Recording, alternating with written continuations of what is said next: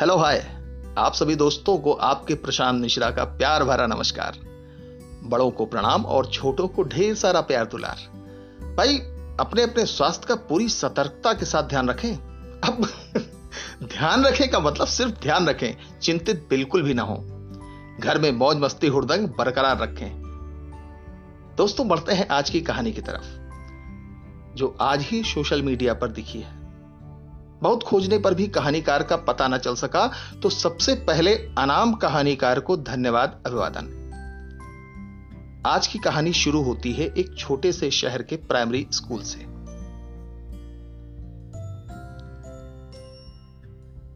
Miss Ayesha एक छोटे से शहर के प्राथमिक स्कूल में कक्षा पाँच की शिक्षक थीं।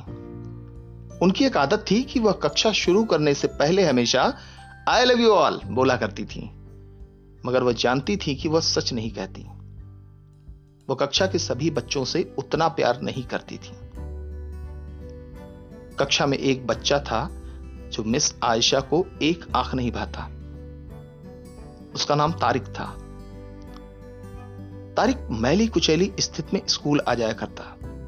उसके बाल खराब होते, जूतों के बंद खुले, शर्ट के कॉलर पर मैल के निशान। व्याख्यान के दौरान भी उसका ध्यान कहीं और होता। मिस आयशा के डांटने पर वह चौंक कर उन्हें देखता।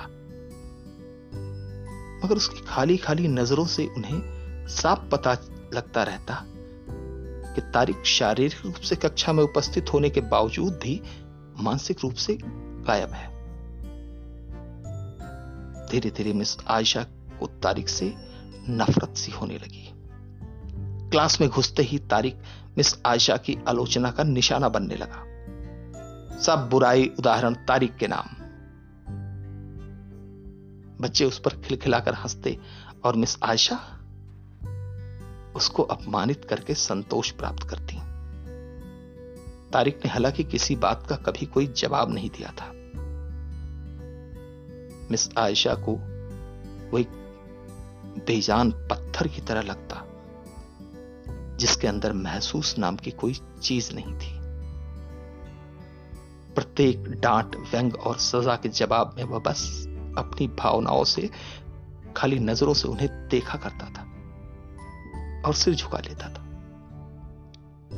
मिस आयशा को अब इससे गंभीर चिड़ हो चुकी थी। पहला सेमेस्टर समाप्त हो गया और रिपोर्ट बनाने का चरण आया तो मिस आयशा ने तारीख की प्रगति रिपोर्ट में ये सब बुरी बातें लिख मारी। प्रगति रिपोर्ट माता पिता को दिखाने से पहले हेड मिस्ट्रेस के पास जाया करती थी। उन्होंने जब तारीख की रिपोर्ट देखी तो मिस आयशा को बुला लिया। मिस आयशा, प्रगति रिपोर्ट में कुछ तो प्रगति लिखनी चाहिए। आपने तो जो कुछ लिखा है, इससे तारीख के माता पिता बिल्कुल निराश हो जाएँगे। देखिए मैम, मैं माफ़ी मांगती हूँ, लेकिन तारीख एक बिल्कुल ही अशिष्ट और निकम्मा बच्चा है। मुझे नहीं लगता मैं उसकी प्रगति के बारे में कुछ लिख सकती हूँ। मिस आयशा घृणित लहजे में बोलकर वहाँ से उठाई। हेड मिस्ट्रेस ने एक अजीब सी हरकत की। उन्होंने चपरासी के हाथ मिस आयशा के डेस्क पर तारीख के पिछले वर्षों की रिपोर्ट रखवा दी। अगले दिन जब मिस आयशा ने कक्षा में प्रवेश किया तो रिपोर्ट पर नज़र पड़ी। पलट कर देखा तो पता लगा ये तारीख की रिपोर्ट है। पिछली कक्षाओं में भी उसने निश्चय ही यही गुल खिलाए होंगे। उन्होंने सोचा और कक्षा तीन की रिपोर्ट खोली। रिपोर्ट में टिप्पणी पढ़कर उनके आश्चर्य की कोई सीमा ना रही, जब उन्होंने देखा कि रिपोर्ट उसकी तारीफों से भरी पड़ी है। तारीख जैसा बुद्धिमान बच्चा मैंने आज तक नहीं देखा। बेहद संवेदनशील बच्चा है जो अपने मित्रों और शिक्षक से बेहद लगाव रखता है। अंतिम सेमेस्टर में भी तारिक ने प्रथम स्थान प्राप्त कर लिया है। मिस आयशा ने अनिश्चित स्थिति में कक्षा चार की रिपोर्ट खोली। तारिक ने अपनी माँ की बीमारी का बेहद प्रभाव लिया। उसका ध्यान पढ़ाई से हट रहा है। तारिक की माँ को अंतिम चरण का कैंसर हुआ है। घर पर उसका कोई ध्यान रखने वाला नहीं है, जिसका गहरा प्रभाव उसकी पढ़ाई पर पड़ा है। तारिक की माँ मर चुकी है और इसके साथ ही तारिक के जीवन की रमक और रौनक भी। उसे बचाना होगा। इससे पहले कि बहुत देर हो जाए। मिस आयशा के दिमाग पर भयानक बोझ हो गया। कांपते हाथों से उन्होंने प्रकट रिपोर्ट बंद की।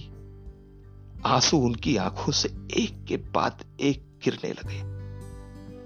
अगले दिन जब मिस आयशा कक्षा में दाखिल हुई तो उन्होंने अपनी आदत के अनुसार अपना पारंपरिक वाक्यांश आई लव यू ऑल दोहराया। मगर वह जानती थी, वह आज भी झूठ बोल रही हैं, क्योंकि इसी क्लास में बैठे एक उलझे बालों वाले बच्चे तारिक के लिए जो प्यार वह आज अपने दिल में महसूस कर रही थी, वह कक्षा में बैठे किसी और बच्चे के लिए हो ही नहीं सकता था। व्याख्यान के दौरान उन्होंने रोज़ाना दिनचर्या की तरह एक सवाल तारिक पर दागा और हमेशा की तरह तारिक ने सिर झुका लिया। जब कुछ देर तक मिस आयशा से कोई डांट, फटकार और सहपाठी सहयोगियों से हँसी की आवाज़ उनके कानों में ना पड़ी तो उसने अचंभे से सिर उठाकर उनकी ओर देखा। अप्रत्याशित उनके माथे पर आज बल न थे। वो मुस्कुरा रही थी।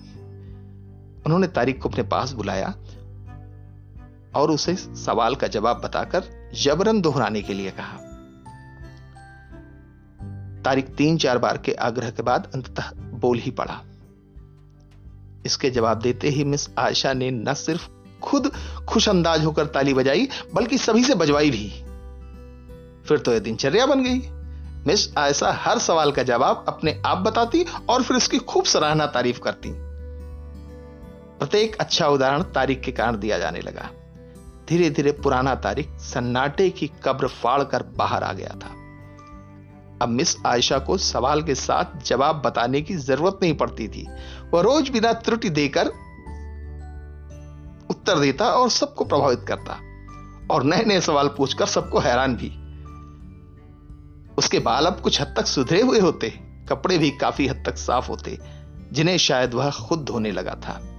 देखते ही देखते साल समाप्त हो गया और तारिक ने दूसरा स्थान हासिल कर लिया, यानी दूसरी क्लास। विदाई समारोह में सभी बच्चे मिस आयशा के लिए सुंदर उपहार लेकर आए और मिस आयशा के टेबल पर ढेर लग गए। इन खूबसूरती से पैक हुए उपहारों में एक पुराने अखबार में बंद, सलीके से पैक हुआ एक उपहार भी पड़ा था। बच्चे उसे देखकर हंस पड़े थे। किसी को जानने में देर न लगी कि उपहार के नाम पर यह तारीख लाया होगा। मिस आयशा ने उपहार के इस छोटे से पहाड़ में से लपक कर उसे निकाला। खोलकर देखा तो उसके अंदर एक महिलाओं की इत्र की आधी इस्तेमाल की हुई शीशी और एक हाथ में पहनने वाला एक बड़ा सा कड़ा था, जिसके ज़्यादातर मोती झड़ चुके थे। मिस आयशा ने चुपचाप इस इत्र को खुद पर छिड़का और हाथ में कंगन पहन लिए। बच्चे दृश्य देखकर हैरान रह गए। खुद तारिक भी। आखिर तारिक से रहा ना गया और मिस आयशा के पास आकर खड़ा हो गया। कुछ देर बाद उसने अटक अटक कर मिस आयशा को बताया कि आज आप में से मेरी माँ जैसी खुशबू आ रही है। समय पर लगाकर उड़ने लगा। दिन सप्ताह, महीने और महीने साल में बदलते भला कहा देर लगती है? मगर हर साल के अंत में मिस आयशा को तारीख से एक पत्र नियमित रूप से प्राप्त होता, जिसमें लिखा होता, इस साल कई नए टीचर से मिला, मगर आप जैसा कोई नहीं था। फिर तारीख का स्कूल समाप्त हो गया और पत्रों का सिलसिला भी। कई साल आगे गुजर गए, मिस आयशा रिटायर हो गई। एक दिन उन्हें अपनी मेल में तारीख का पत्र मिला। इसमें लिखा था, इस महीने के अंत में मेरी शादी है और आपके अलावा शादी की बात मैं सोच नहीं सकता।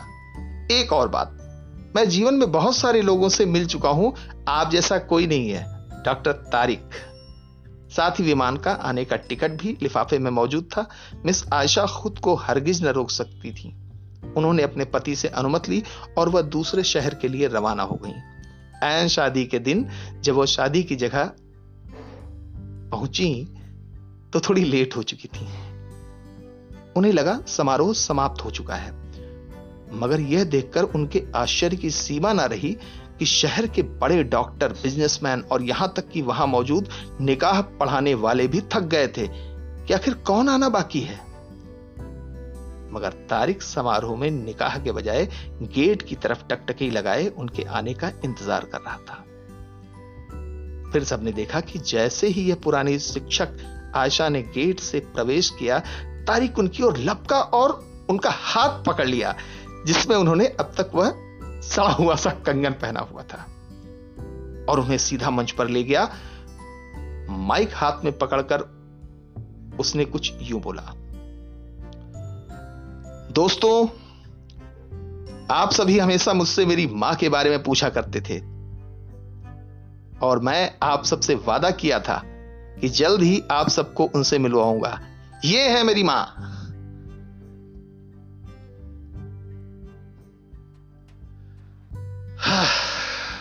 प्रिय दोस्तों, इस सुंदर कहानी को सिर्फ़ शिक्षक और शिष्य के रिश्ते के कारण ही मत सोचिएगा।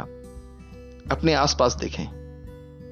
तारीख जैसे कई फूल मुरझा रहे हैं, जिन्हें आपका जरा सा ध्यान, प्यार और स्नेह नया जीवन दे सकता है।